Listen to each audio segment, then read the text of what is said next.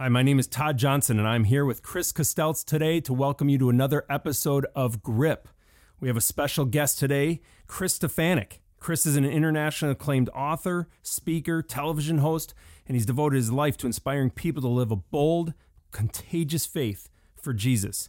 Chris is the founder and president of Real Life Catholic, a nonprofit which operates as the headquarters for Chris's various initiatives.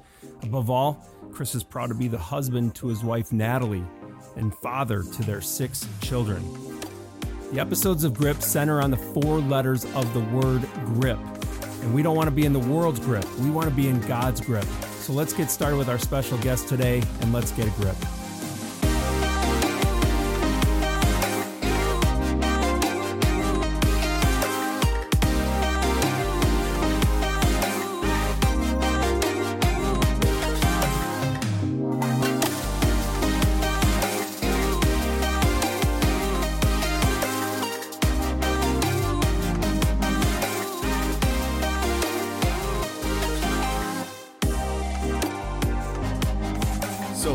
Start the way we did because we can cut this out, but why don't you start the way you did when we started working out? I mean, I'm looking at Chris Stefanick. He takes off his sweatshirt. I'm like, brother, yeah, you're still working out, huh? The nicest thing one guy could say to another. But it's true. Yeah, totally. Yeah, I mean, I'm like, glad I'm keeping my jacket on because he's got some arms that... What do you think this vest is for? Yeah, I actually recently interviewed Dom Raso, a Navy SEAL, and it was humiliating. I put my jacket back on. Okay. And, yeah. That would be elevating the bar for sure. Yeah, man. But I have to. I have all the time on the road. And I'm giving all these motivational talks, and I can't. To have if my gut is just pouring over my pants, I'm like, let me tell you how to live your life. It doesn't work. But it does take some discipline. You got to have that scheduled in. Yeah, and it is. I don't think it's vanity, but it's ministry. Yep, it's a big part of the motivation. That not just appearance, but I want to have energy in front of people. And I got to practice what I preach, right? Sure. I wrote this book about living joy, and one of the rules is to exercise and engage your body in the battle for joy. And a lot of people talk about theology of the body, and it's always in relation to sexual intimacy within marriage. And it's like no, it's there's a whole thing going on here that's beyond that. Yeah. And a big part of it is fitness, yeah. And I do it more for my brain state, yeah, than my ability to, I don't know, fight bad guys away from my children.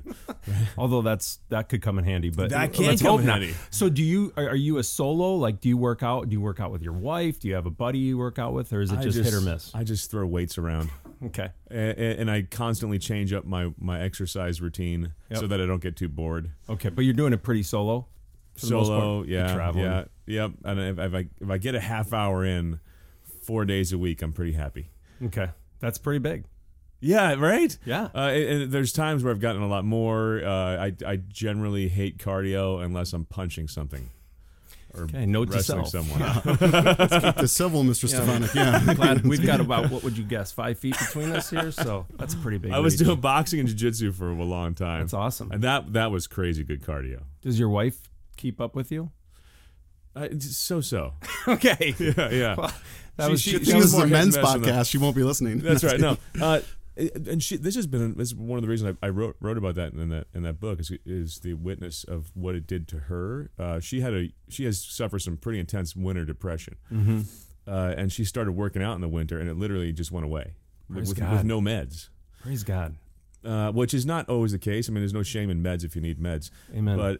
But I noticed that, and I started researching it, and there's a lot of studies that back up the fact that for a lot of people, exercise is medicine. It's as effective as taking meds for a lot of people for depression.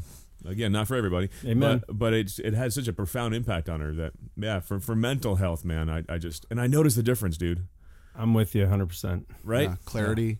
Yeah, during COVID when I was having a little mental struggle, like the first thing they said was stop drinking caffeine. The second thing was, are you working out? And I was like, yeah, once a month. What evil person told you to stop drinking caffeine?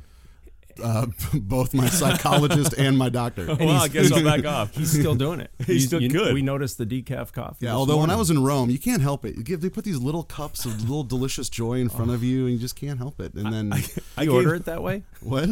Do you order it that way? I'd like a cup of joy. You know what? There is probably some Italian name for it that means that. I don't know. I gave up coffee for Lent once, and then I realized that I was becoming everyone else's penance. So for sure. So did you ever do Exodus 90? I never did. Dude, the cold shower part. See, everyone says that. That was my favorite part. No. Oh, straight up. Because as soon as I would get up, I'd get in the shower, and I knew what my day was about that day. I'm like, all right, today is not about me. Because God, if it is, I would change this thing. You know? Decaf coffee and cold shower. I'd take cold showers. You don't look at me. You don't think that guy's disciplined. You know, like, but yeah, I don't know. Chris, as caffeine drinkers, I'd take cold shower over no coffee. I would too. Okay. So we're no question. We're singing out of the same hymnal. Yeah, that was a would you rather. Yeah, exactly. Would you rather? Yeah. I'll you guys planning your Lent right now? Is that? Ooh, let's not get carried away. So hey, we're so excited to have Chris Stefanick here with us today, and you know, for some of you new listeners, and maybe for some of the listeners that have heard this before, we're here to talk about grip, and it's really two roads that we look at. We're looking at what the Holy Spirit has put on this. On my heart, and what's been brought forth is, you know, either being in God's grip or in the world's grip. And obviously our hope and prayer is that this podcast gets you to just grow closer to Jesus, to be in his grip. And the four letters of grip represent something. So when you're in the world's grip, the letter G stands for you're going to go it alone. When you're in God's grip, you're going to be purposeful by joining a group. So being in a small group study, a Bible study, an alpha project, whatever it may be, but you're in a group. When you're in the world's grip, the R is standing for whatever you can read as it relates to social media. I'm going to read my Instagram, my Facebook, my CNN, my Fox News, whatever I can get my hands on, that's what I'm going to read. In God's grip, the R is standing for reading his precious word, his living and active word, his Bible, his word. So the I in the world's grip, it's pretty self-explanatory. It stands for I. It stands for me. I'm going to invest in myself. It's all about me. But in God's grip, the I stands for I'm going to invest in the kingdom. The proverbial looking at my checkbook, looking at my calendar. Am I investing my time and my money? God does not need our money. He wants our heart. So are we investing in a way that we understand who owns it? And last but not least, the P in the world's grip stands for pride. At the end of the day, I want to build my resume because it's all about my pride. And in God's grip, the P stands for prayer, how we can get alone with God and not until we're not alone anymore, how we can know how to talk to the Father, how we can know what he says in Matthew 5, that, you know, go into your room and shut the door and pray and talk to your Father. And those four letters spell out grip, being in a group, reading his word, investing your time and money for the kingdom purposes, and knowing how to pray. I love that. How we can get alone until we're not alone anymore. I actually didn't come up with that, but thank you. I heard that once. You should claim it. I actually heard that once from a 15-year-old girl on one of the mission trips we do in Mexico, where she said, "Get alone with Jesus till you're not alone anymore." And I was like, "That's incredible." Yeah, because that speaks to the battle of prayer, and like just keep leaning in, keep fighting for it, and because it takes me. There's a lot of days where if I don't do that solid hour in the morning. You know, 40 minutes to an hour, I'm toast, man. The whole day is kind of shot. I don't waste enough time with Jesus, so I end up wasting my time on everything else.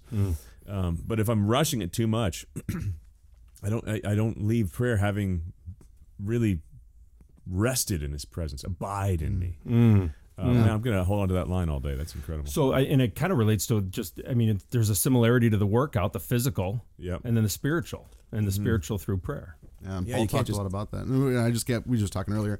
I just got back from Rome, and there's so much of the Renaissance art relating Paul's sort of like workout mentality to the spiritual life, and then the bodies of these beautiful frescoes, right? And it was an interesting thing that struck me when I was there about what's your spiritual health look like in regards to like how much time you're putting in, and how much willing you are to like sit at the foot of Christ and receive what you need. Yeah, you know, and a lot of that would come down to: do you think that you're worth that time? Do you think that taking care of yourself is important enough? And we think we're being selfish when it's like, you know, I'm a dad. I got a lot of things going on. It's a ministry, but it's also a running my own small business, basically, which is an all-consuming thing sometimes. And if I don't spend that time, I'll leave people around me with the most burned-out version of me. which is not loving, you know? Mm-hmm. But if I try to be present to all the duties so much that I just sacrifice my own spiritual, physical health, it's the most selfish thing I could do. Yeah. Is not spend time on me. Mm-hmm. You said at the beginning there about men not thinking they're worth it or not thinking, like, do you think that's a major issue for men that like, I can't invest in myself because I've got to give to everybody else, or I'm not worth it, you know, sort of a false humility in that? Yeah. I mean, why do you think most men's groups are at like 4 a.m, you know? Because we don't have time. Right. And because you're not entitled to that time. Well, you're going to work, so you better be home to take care of everything else. Oh, that just put it in a different light. Not entitled to that time. That's right. Yeah, that's like awesome. I could. Most guys think they're not going to. They shouldn't give a prime time in their day to their brotherhood. Yeah. And again, if you get up before sunrise for your brotherhood, praise God. You know, I'm not trying to make you feel bad for that, but a lot of guys feel like that's the only time that because they're not worthy, so that they have to get together before the sun rises. And no, we have to. This has got to be prime time, man. And you know, the stuff that has to be done. There's going to be stuff that has to be done till the moment you die. Yeah. Mm.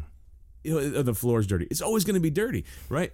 But more than that clean floor, your family and the people around you need a happy dad and a rested friend, and we forget that.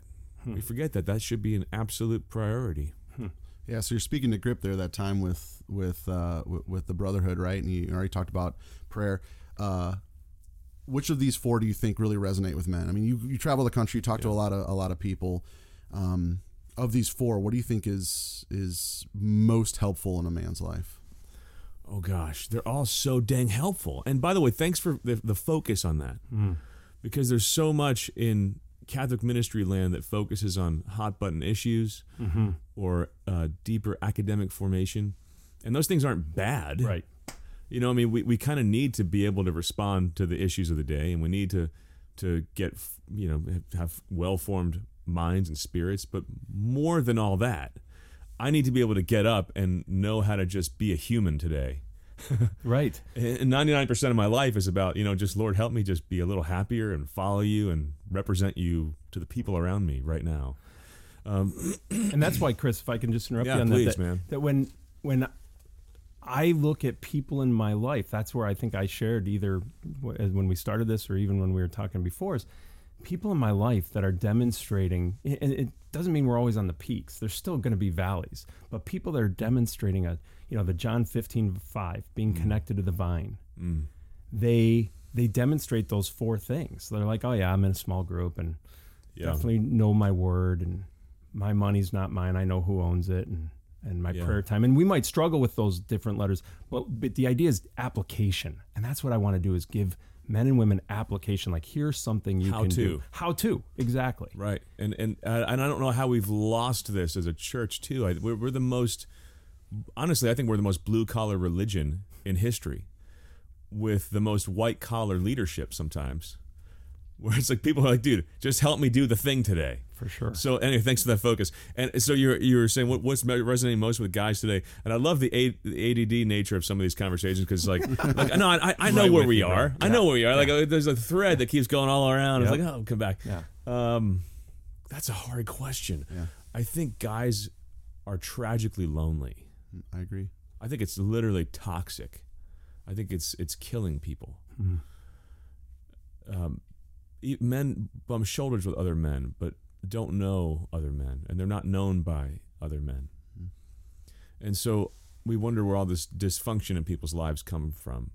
Not just, I mean, it's easy to look at like bad clergy news over the past 20 years. It's every man though. Mm-hmm. And every time someone falls into something that's perverse, I think the journey to that began with, you stopped talking to people. You stop talking to people about what you're going through in your heart. The temptation grew into an oak tree from a little acorn, because you let it, because it was in a little quiet corner, and you're not honest with anybody. So I think that that's an in for renewal for men, and for renewal for the church, if we lean into actual fellowship. Amen. So let me hit in your life, and when you think about, you know, times in your life where you've been in a group, or you've got to know Jesus through his word, you've invested your time or money in prayer, any one of those four things that have especially resonated in your life or that jumps out to you going, yeah, that was a pivotal point? Yeah, I think men's fellowship has been a pivotal thing for me. In the past 10 years, it's become more and more important. Mm-hmm. You know, I get together in a disciplined way once a month with a couple other guys. So I have two different small groups of men. Okay. One's with those men, and the other is for couples. So about three other couples me and my wife get together with once a month as well. It doesn't take much time. Here's the thing I'm saying, like once a month. Well, I'm too busy. Right. Do you have time for bacon and coffee once a month? And that once a month for a couple hours, or even an hour and a half, it is life-changing. It really is life-changing. And it doesn't have to be complicated. We're so good at complicating things. Like you can use a resource, that's great, and there's lots of good Catholic resources, but they're all a crutch. Yeah. Just get together. It's really interesting. My wife and I are in two different couples groups, and one of them we just started, and there's 6 couples. 4 of the couples have never been in a small group together, and it's just been so fun to be front row, and they're like, this is great. In fact, the best compliment we got, we're meeting every other Monday. Yeah. And one of the women said, my only complaint with this group is we're not meeting every Monday.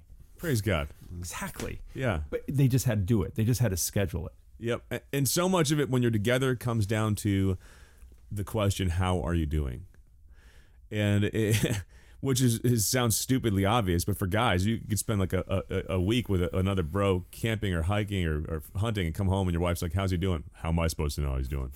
Well, he shot a huge buck. It was a really good trip. Yeah. That's happened. You just played 4 hours of golf, and you didn't get an update on the kids? Yeah. Like, no, the kids are good. Yeah, totally. He played really well today. His putting was amazing. Yeah. And there's people who meet for Bible studies for 20 years and don't actually get to know the people they're with. It becomes a study group. That's not fellowship. Mm. And the study group's important, but all it takes is a little bit of extra leaning into what's going on in your heart, in your life. How can I pray for you? That kind of question. So the group I meet with guys, we literally go over how you doing, like so, and it's not just how are the kids, which is an easy out for sure. It's how are you really doing? What's going on in your soul? How are you growing? What are you struggling with? And then how can I pray for you? I mean, that could take up an hour and a half right there with 4 guys. Mm. If you had time for a resource, fine. Or if the resource it needs to be the excuse for you guys to get together to study some resource, fine. But make sure you sandwich it with how are you doing? How can I pray for you? And that's not just personally renewing. That's I obsess on this stuff in my ministry. What's going to renew the church? This is a key to renewal in the church and in the world right now. And the evangelical churches that are outgrowing Catholic churches, it's usually not because of great preaching. It's usually because of small group ministries. Hmm. This one church in Southern California, Saddleback, during COVID grew from 6,000 to 9,000 small groups. Is that Rick Warren's? That's Rick Warren's church, yeah. And I'm friends with some good people there who help push the small group renewal. And they're not sitting back waiting for Rick Warren to do everything for them. They're just fellowshipping in their homes. And if they meet a new person, they don't say, come to church with me. They say, come to my house. So I like to be positive on this stuff, but I am going to ask, why aren't we good at that? Why is the evangelical church getting it and the Catholic church isn't? There's a lot of reasons. I think historically we're kind of clericalist, and I'm not saying that that's our priest's fault. I think it's most people are clericalist. And there's something beautiful about the experience of being a Catholic insofar as even when my brain isn't engaged, I can sit down, buckle up, and I'm on a roller coaster every time I sit down at Mass. Mm-hmm. And I leave, and I've gotten the grace, whether or not I showed up entirely. Mm-hmm. So there's a great gift in that. Mm-hmm. I go to confession. I'm on the ride. It's doing it for me, and life's hard enough. So I'm really grateful for the help. But the drawback of that is we can get lazy sometimes, mm-hmm. and not own the fact that what's the church? It's us, man. For sure. Yeah. Amen. So let's say there's a guy listening to this podcast right now, and he's like obviously his life has changed because of this podcast, and he's like, I want a group. I'm motivated to do it. My neighbor's not that weird. And what's his next step? Like, obviously before we said, go to your church and just ask, but there's a lot of churches that are like, we don't have anything like that. So what does he do just to do it? Like, what would you say to that guy? I got 2 ideas. one, I mean, there are resources out there to make it easier to start this kind of thing. It's not about the resources. I got to be real clear on that. And it's not, the resource isn't even totally necessary, but it does help. You know, so I'm in the biz of creating some of these resources, right? So the search, I have this thing called Living Joy that it's free. It's well, it's sold, but if you text the word joy to the number 44144, it bypasses the paywall. Don't tell your friends. Okay, we'll keep it between us. Keep it don't between do us that. In this podcast. Don't text joy to 44144 right now. No, please do and share it with everybody. But it's videos with 11 small groups. So I get covered for 11 months. But here's the thing with those resources is, and I have no problem telling people this. It's not about the stuff that I poured myself into with content. It's about, here's an excuse to say, hey, I got this program. It's like 11 weeks on how to be happier. Do you want to meet once a month and just go over it? There's some small group questions. That just made it easier for you to broach that awkward conversation of, let's be friends. For sure. And then there's the other approach, if you feel up to it.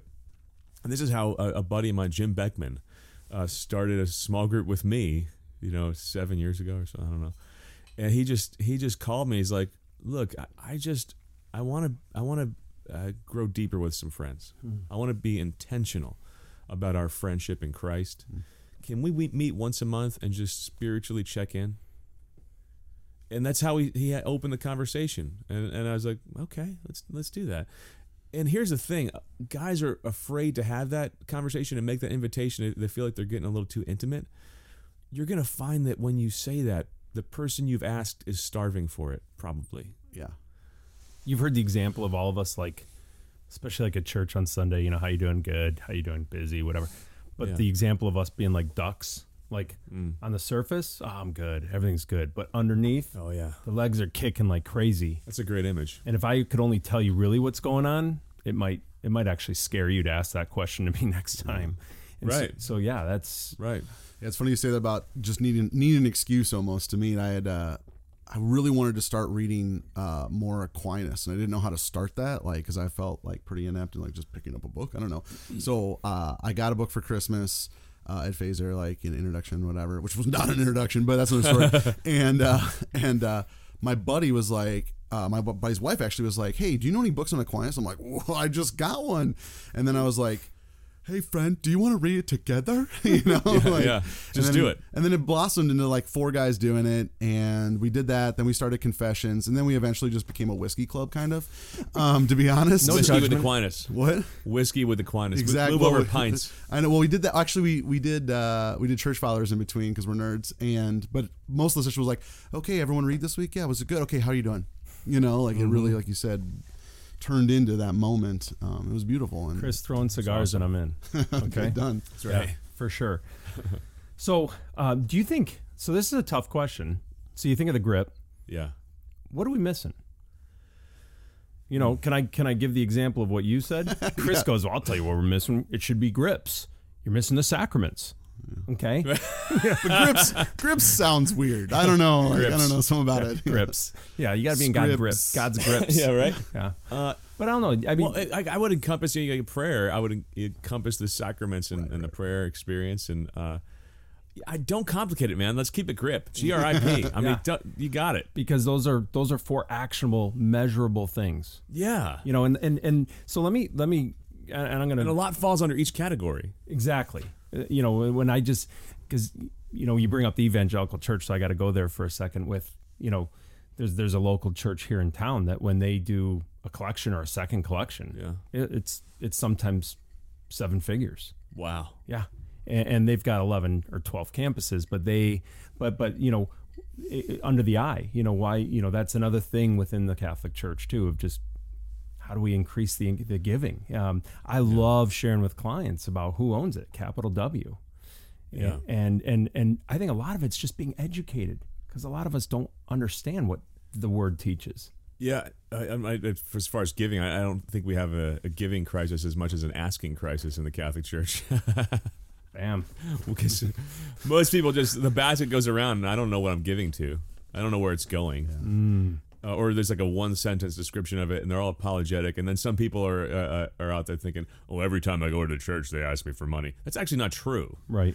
I mean, here's the weird thing. People fixate on things, and then that's all they hear because it bugs their conscience, or maybe they worship money. So you just, I was fine with all the Jesus stuff. You just touched my God when you asked me for money. Yep. So now I'm angry. So then the priest is afraid to make people angry, so he doesn't want to go there. Or I get it all the time. Like, the church is obsesses on sexual issues. And it's like, dude, I've been to mass my entire life. I'm 46. Maybe like 5 times I've heard the priest really talk about not sexual ethics. Yeah, it's like, well, that's all they ever talk about. Mm-hmm. You're right. We get it in our head. Yeah. And then therefore we just run with that. If you touch someone's false idol. Yeah. Serving the proverbial... can't think of his name right now that runs Man in the Mirror Ministry, but serving the God you want versus the God who is, right? Yeah. Yeah, that's like, well, I'd like to serve the God who, the God I want. Right, because now it's according to me. That's where the pride, the P in the world's grip falls in. I will make a comment on the investing part is that, having owned God has allowed me to own a financial planning business for almost 30 years. Our happiest clients are the ones that give the most money away.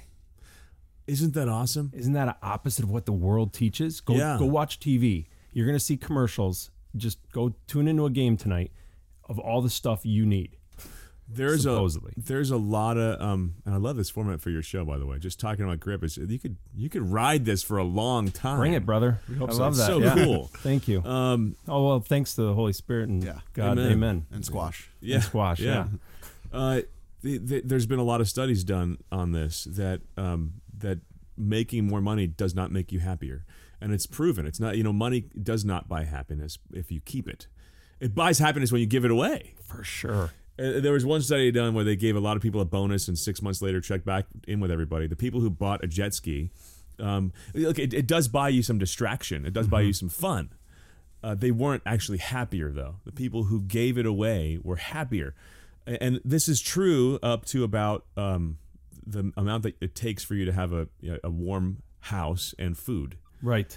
So they're estimating up to about $70,000 or so in income a year. Money is if you're not making enough to just literally be comfortable and safe, it does impact your happiness level, right? Yeah, for sure. Over that amount, it doesn't matter if you have another dollar, $1 million, $10 million, $1 billion. Like, you're like, really, Chris? No. It literally doesn't increase your happiness meter by a single inch. Amen. Unless you're giving it away. A quick tangent to that, and we'll give these kids grace because they're teenagers, but I have a new advisor I've added to my practice, Tanner, and we were at his wife. His wife teaches at a local Catholic church or a Catholic school here in town, and last week she teaches a financial planning elective. And we went into the classroom last week. And again, we'll give these guys grace, these men and women grace, because they're teenagers. But it's causing me now to want to ask the question to just clients, because we started off the class and asked the question, what are 3 things you can do with your money? Everyone got the first 2. You can spend it or you can save it. What about you can give it? Yeah. Yeah. And it was just we got to teach our kids too, right? If the goal is happiness, which is the goal behind everything that we do. Or joy. Yeah, if it's joy, if it goes joy. And that's what we're created for. Right? We have an insatiable desire for it. We need to be intentional about connecting the dots. And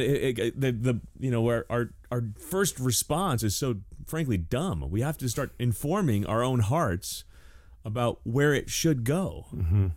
Because to say, I want to just invest more infinitely, it would be as stupid as your stomach saying, I just want to eat a lot of dirt. I just want to get full of just more stuff. And it's not going to work. It's like, no, my heart, you if you want to be happier, which actually is the reason you started this whole thing. Right. Get excited. And I have to remind myself of this too.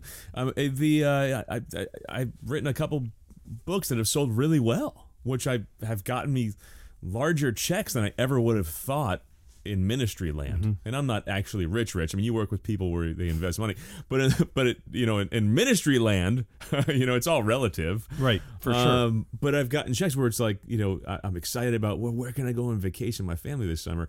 And I have to tell my own brain, wait, pull back. Yep. Get excited about what can I tithe to? Exactly. What can I give to? Like if the goal is happiness, because that's the path there. Let's get stoked about that. I still remember when I had a client whose husband died prematurely, and she was right away, how do I tithe on the insurance? How beautiful. Exactly. That's beautiful. Where do you think she's programmed into, right? Yeah, and it's that top 10, the first % goes to God. If our first thought goes there, then we can tithe our thoughts. Yeah, right? Amen. Isn't that a cool thought? I love that. Because the example I just shared with myself, it was actually my second thought, because I had to remind myself to practice what I'm preaching here. Yep. Wow, what a sign of holiness if the first thought is that. For sure.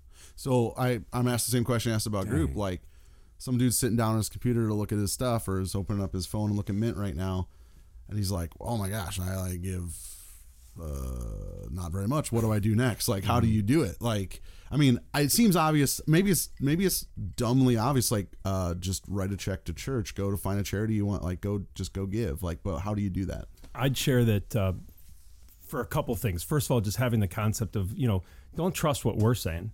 Yeah. Look at what the Word of God says. And, there's a lot of, my favorite quote comes from 2 Corinthians 8, which is when Paul's talking about being excellent in all these things, be excellent in what you, and that's what we do in the world. How many goals did you score? How much workout did you get in? What were your grades? Paul says, be excellent in our giving. So let's just try to get our heart centered around that, and let's be in prayer about it. But also, and I'll give you the example of myself, as I take an inventory every month on written paper. Yes, I'm archaic. I still use pen and paper. But I take a written inventory of where are we at for income for the year, and where's our giving at? It's written down. And that's what it comes back to, a lot of this stuff that we can apply with schedules and grouping and reading and prayer. But the investing part is, if we're not writing it down, if we're just like, well, I'll hope to give, I'd like to do something, but if it's not purposeful, so my encouragement would be sit down, take a look at what you're giving, and think about the fact that God, again, does not need your money. He's wanting your heart. And I found that when you can trust God with your money, you can trust him for anything. Yeah. Amen. Amen. So that would be one. Any other thoughts on that? No, and I like to be excellent in it. Get excited about it. Look into what you're giving. Really put thought into it. You can just write a check to your local church, and frankly, I think that you should, maybe half your tithes just be going to your home parish, Mm-hmm. But whatever you have left, and tithe, we try to hit 10%. But if you make more, you can give more. Mm-hmm. Yeah, it's not a cap. Amen. Yeah, I know people who reverse tithe, and they're working to 90%. Now, these are very, very wealthy people. I know those people too. Yes, it's incredible, man. And I'd carry that off to not only the investing the money, but what about your time? Father Mike Schmitz has talked about, are you available for interruptions? Are you scheduling things that are for the kingdom? When we do, I'm going on my 13th mission trip to Mexico in a few months. God. And thank you, amen. Praise God is right. And we're taking 204 people on this next trip. Wow. And every reaction we get from people back is like, I just felt so alive. And it was because it wasn't about you. Mm. It was about you giving of your time. And there's two wings of the plane when we're on giving our time. And I would encourage anybody that's investing for the kingdom, because people go, what do you mean investing for the kingdom? You can give someone water, you can give someone food, you can give someone shelter, but that's one wing of the plane. You got to give them the gospel. You got to give them the love of Jesus Christ. And that's the second wing to the plane. And that's where, if you're investing your time for the kingdom, you're mindful of both of those things. Oh, man. I just got chills thinking about that. Because the happiness people experience on a trip like that, they're waking up each day with the big question, how do I serve today? And then they look back on their day and think, wow, why was I so much happier? And the whole point of a trip like that is you can have that mindset every day. It's not easy. No. Because you're in the grind and you feel like your day is dictating everything to you.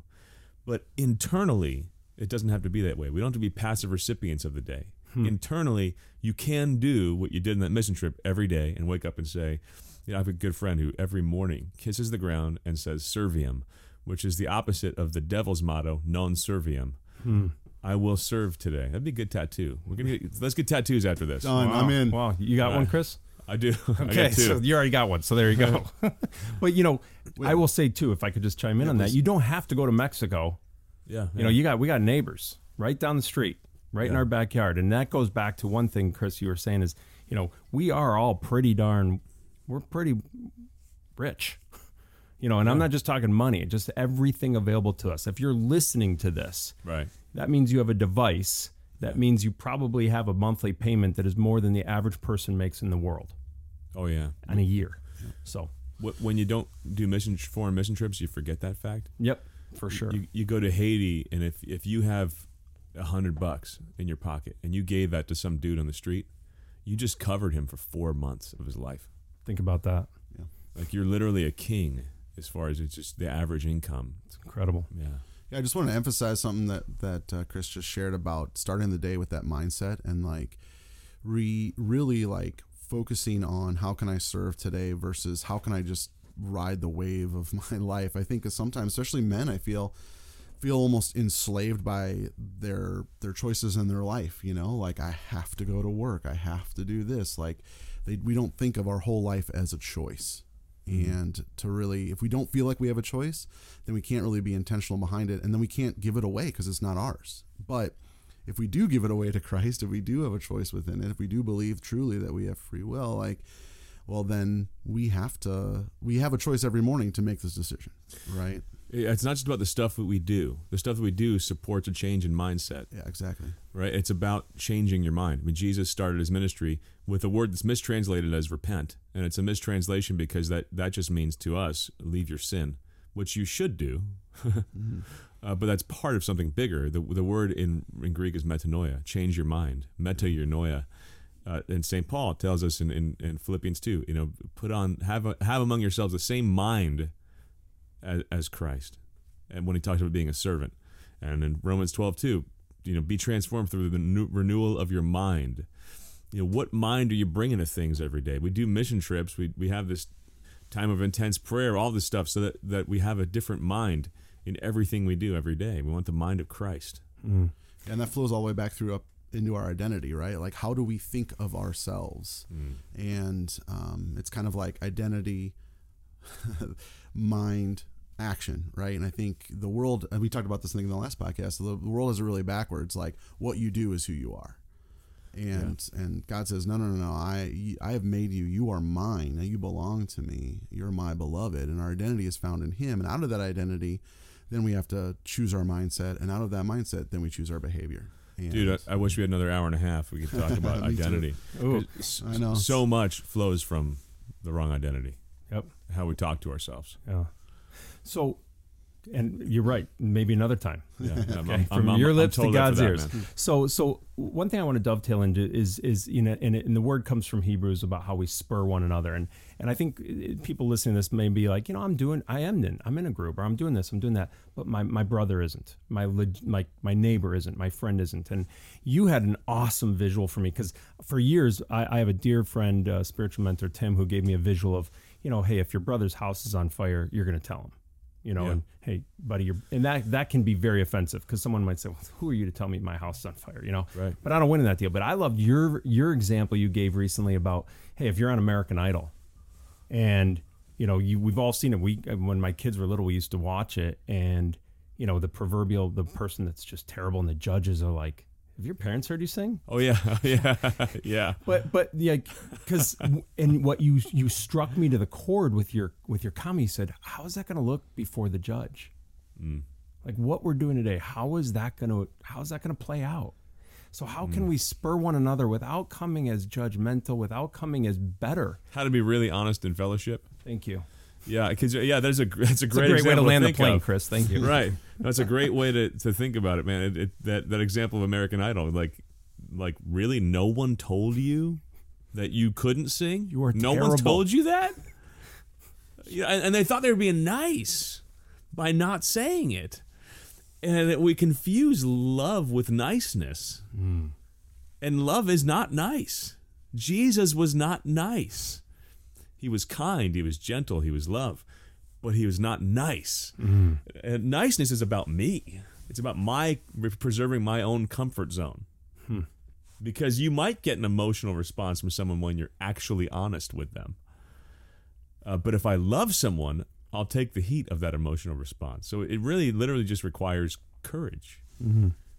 It requires me choosing to push past the fear of what your emotional response might be if I'm honest with you. It's so hard for us sometimes. Yeah. Courage is hard. Yeah. So you're giving me something to actually pray about. You know, just do I have courage to share that with my neighbor? Yeah. Well, and even in that example, right? Like the judges asked, Did your friends, did your family? You know, like, and I think sometimes we feel like, oh, to do this thing, I just got to go up to strangers in the street and tell them they don't know Jesus. You know, like, rare, like I think you said this earlier, like we're almost never going to have that moment. Although maybe sometime we will, but, and who knows where things are going. Maybe we'll have to start doing it. But most of the time it's with the people who we already love and who love us, and how to sit down and have that real conversation, or especially in these groups, in this brotherhood, like, you need to grow relationship. You need to accompany that other until you get to the point where you can really look him in the eye. I had a good buddy in high school, Kevin Pelker, and he and I once a month would stop on the way home from movie or youth group or whatever and sit in the car and be like, I need you to tell me what's wrong. What's wrong with me right now? Like, tell me what I'm not doing well. Hold the mirror up. And it was like brutal, and we were very brutal with each other. Wow. And it was really helpful as a human being and to grow spiritually. Wow. It that was kind of honest sharing is priceless. Yeah. And, but I'm not going to sign up for it anytime soon, but you know, like, it's cause it's sometimes it's painful to hear. Yeah. Like, I don't know. My wife and I sometimes, are able to do that in a way that is very helpful and holy. And I just feel so blessed in my marriage relationship that we have that. But not every man does. No, you know? No. And I'm kind of over, I don't know. I'm over it, man. Like I want this straight, just punch me right in the face. For sure. Right. If I go to therapy, if I'm spending $100, $150 an hour on a counselor, I can't stand when it's like, dude, you went to school for all these years and you can see what's wrong with me. Don't do this whole thing where you're waiting for 5 years for me to figure it out as you've been taught to do in school. Just tell me what's wrong with me right now. Don't beat around the bush. Exactly. Yeah. And we shy away from that. And I got this years ago. I'm doing an alpha program right now, but there's an example in there of how we shy away from like rules and like refs. Like, think about a football game without refs. Yeah. You know, and that's kind of that same thing. Like, no, if I'm breaking the rules, you got to tell me, because that's the game is meant to be played with order. Yeah. And God has given us that order in life. That's it. I go to confession. People are like, I'd be afraid to go to Padre Pio, who could read your soul. I'm like, dude, sign me up. Be heaven. Yeah. Do the work for me, because I'm too stupid. Yeah. And I pray to God. I often, like, it's a slightly scary prayer, but I'm like, Lord, show me my hidden faults. Show me what I'm not seeing. Save me from the snares that I'm about to walk into. And he does. Be careful what you pray for. But amen. But you're right. It's coming back to being real. Yeah. And would you rather be fluff on this? Well, that's one of the big obstacles to fellowship. We're afraid of being real, even with the door shut and with the Lord. Why are we afraid of that? That comes back to identity. Well, who knows us best? Yeah, we're afraid to be real if we're afraid that ways we've failed sums up our identity. Yeah. So we can't be real with ourselves. We can't be real with God. We can't be real with each other. And it comes down to that identity flaw. That it's a performance-based love with ourselves. So it's a bad circle then, because we keep going then, well, I'll just do stuff to improve the wretchedness that I am. So I'll go on a mission trip, or I'll write a check, but then there's no relationship. Yeah. And I'll do stuff because I'm living out of a flawed identity that my worth is tied to accomplishments, because maybe my relationship with leaders in my life, or my father, or whatever, was flawed in that way. I've met so many people, it looks like they're working their whole lives for the approval of someone who's not there. What a waste of energy. Yeah. And again, back to identity, like, do we really trust that God loves us and has us in his grip? And if we don't believe that, well, then we're going to constantly grasp for something ourselves. Damn. And this is Adam and Eve, right? Like, she grasps for the pomegranate, she grasps for the forbidden fruit. And then we read in Philippians, right? Like, Jesus Christ, who didn't grasp at being God, like, he came and became a slave, became like one of us. Like, I think that thing is, do we let ourselves be in God's grip, or are we grasping at something to save us? You know, or if we're drowning, do we raise our hands and go, "Save me, Lord," or do we fight it? You know, let's keep diving there. It comes down to the gospel. Do we actually believe this? Yeah. That he actually loves us, that he would have actually come and died for if it was just me. Yeah, right? I mean, like, that's really, we pretend the hard part of Catholicism is how hard it is to love God. And the reality is that this love strong enough to make a universe is all aimed at me. And that's the really uncomfortable part of this. Goosebumps. Yeah. I mean, it's true, because you got to comprehend that. My Father just loves me, and it's not because of what I do. And it's amazing to me that sometimes you talk about this unconditional love, and it hits some Catholic ears as if it sounds Protestant. It's like you just missed the point of Catholicism, dude. You know, read Ephesians chapter 2, and you didn't earn it. You can't boast in it. You can't earn it. And just apply this to human relationships. My wife has never said, "Chris, I love you," and heard in response, "Well, of course, I earned it." Yeah. Right? I did the dishes tonight, duh. Like, you can't earn even a human's love. How could you earn eternal, perfect, infinite, divine love? You can't. You have no power to do that. It's a free, unmerited, unmeritable gift. And you could grow in it, and that's where merit comes in, right? But the thing you're growing in is a gift that's just given to you because your Father just loves you. Oh, man. Put that with your kids, too. Yeah. I don't love them because... Right. They did something. I love them because they're mine. Yeah. It makes me emotional just to... Because I think there's this difference of, do we minimize who God is? Yeah. You know, do we put him in a box sometimes? But when you really comprehend in that way, it's infinite. Yeah. You can't measure it. And this is the exact difference between paganism and Christianity and distilled perfectly in Catholicism, right, is this idea that temples are built to earn the favor of the gods, but churches are built in thanksgiving for the favor that was freely given. Oh, St. Peter's is built because God loved us, not because we have to try to earn it, you know? And then in Catholicism, this comes to a beautiful point and epiphany in the Mass, right? We don't attend Mass because we got to get our points in this week. We attend Mass out of thanksgiving for the fact that he loves us without condition, and that's proven perfectly in the Eucharist, where the God of the universe, the God who breathed the stars, becomes even more humble in the form of what looks like bread and wine to us and enters into us. Like, and that's how we say thank you, is by letting him do that. You know, like, I mean, the Eucharist means thank you. Exactly. It means thanks. Yeah. And that's the center of Christian worship, is just thanks. And I think of the Psalm, what return shall I make to the Lord for the good he's done for me? I will take the cup of salvation. What return, what's the greatest way to say thank you for love is just to receive the unmerited love. And this is the heart of Catholicism. This is the heart of Christianity. And this is not just splitting hairs.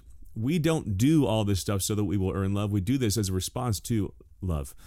And if we don't get that right, that's literally a different religion. It's a condemned heresy, Pelagianism, Jansenism. Yep. And it's the most unattractive idea ever. And a lot of people conceive of Catholicism in this way. And this is why a lot of people aren't interested.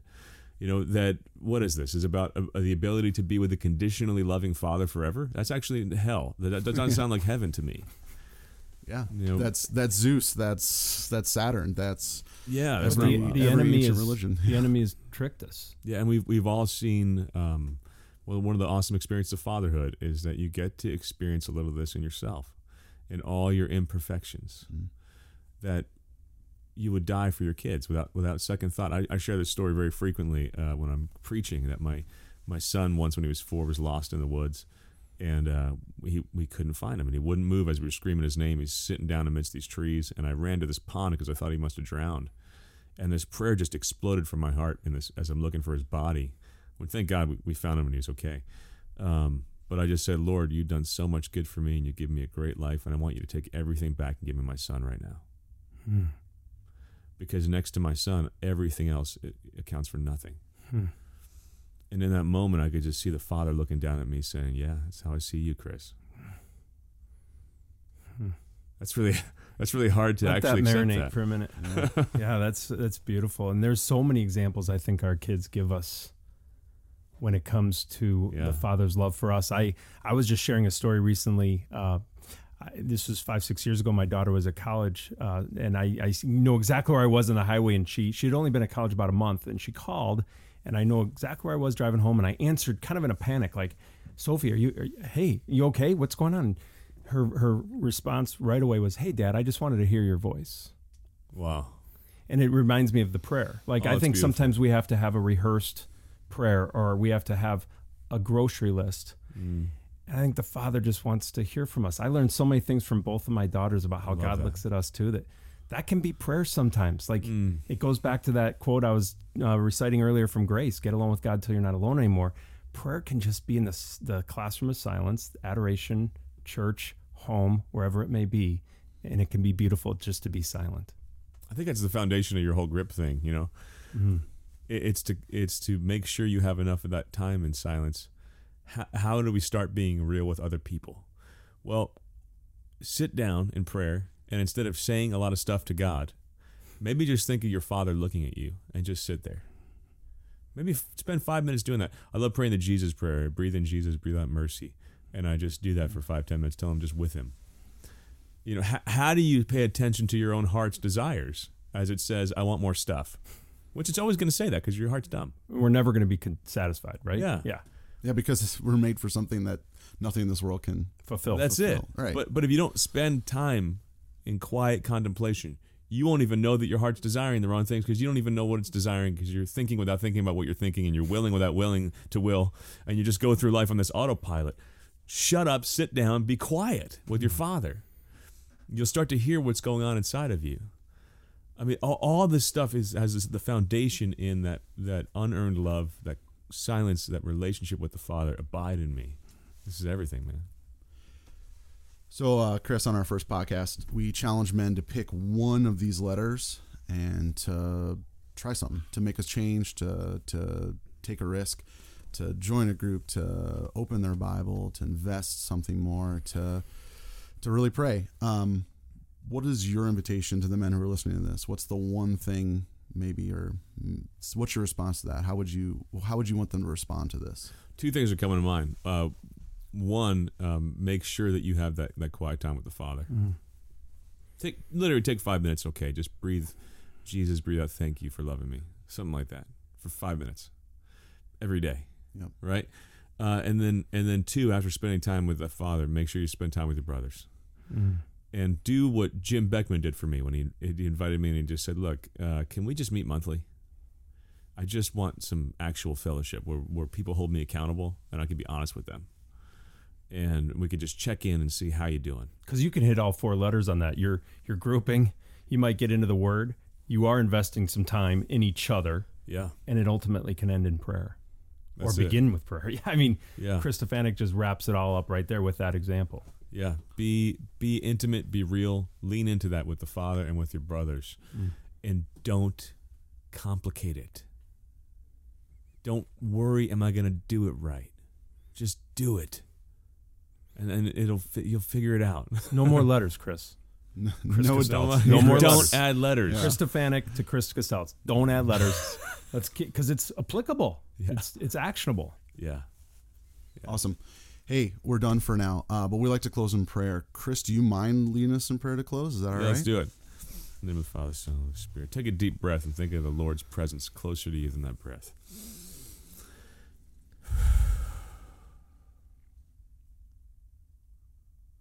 Lord Jesus, we praise you for your presence with us. We thank you for your love for us. We invite you in. We ask you to be Savior. We ask you to be Lord of our lives. Every time we try to be Lord of our own lives, it doesn't work. So we ask you to be King and Lord of our lives. Be the boss of me. I pray that you teach us how to follow you. Teach us the path of intimacy with the Father. Give us the courage to be real and intimate with each other. And give us hearts that turn out of ourselves to serve the world. We ask all this because we want joy. And we want joy because you created us for it. So show us the difficult path to actual joy. A joy that begins now and never ends. We say yes to you, Jesus. Glory be to the Father, to the Son, and to the Holy Spirit, as it was in the beginning, is now, and ever shall be, world without end. Amen. Mary, cause of our joy, pray for us. In the name of the Father, Son, and the Holy Spirit, amen. Amen.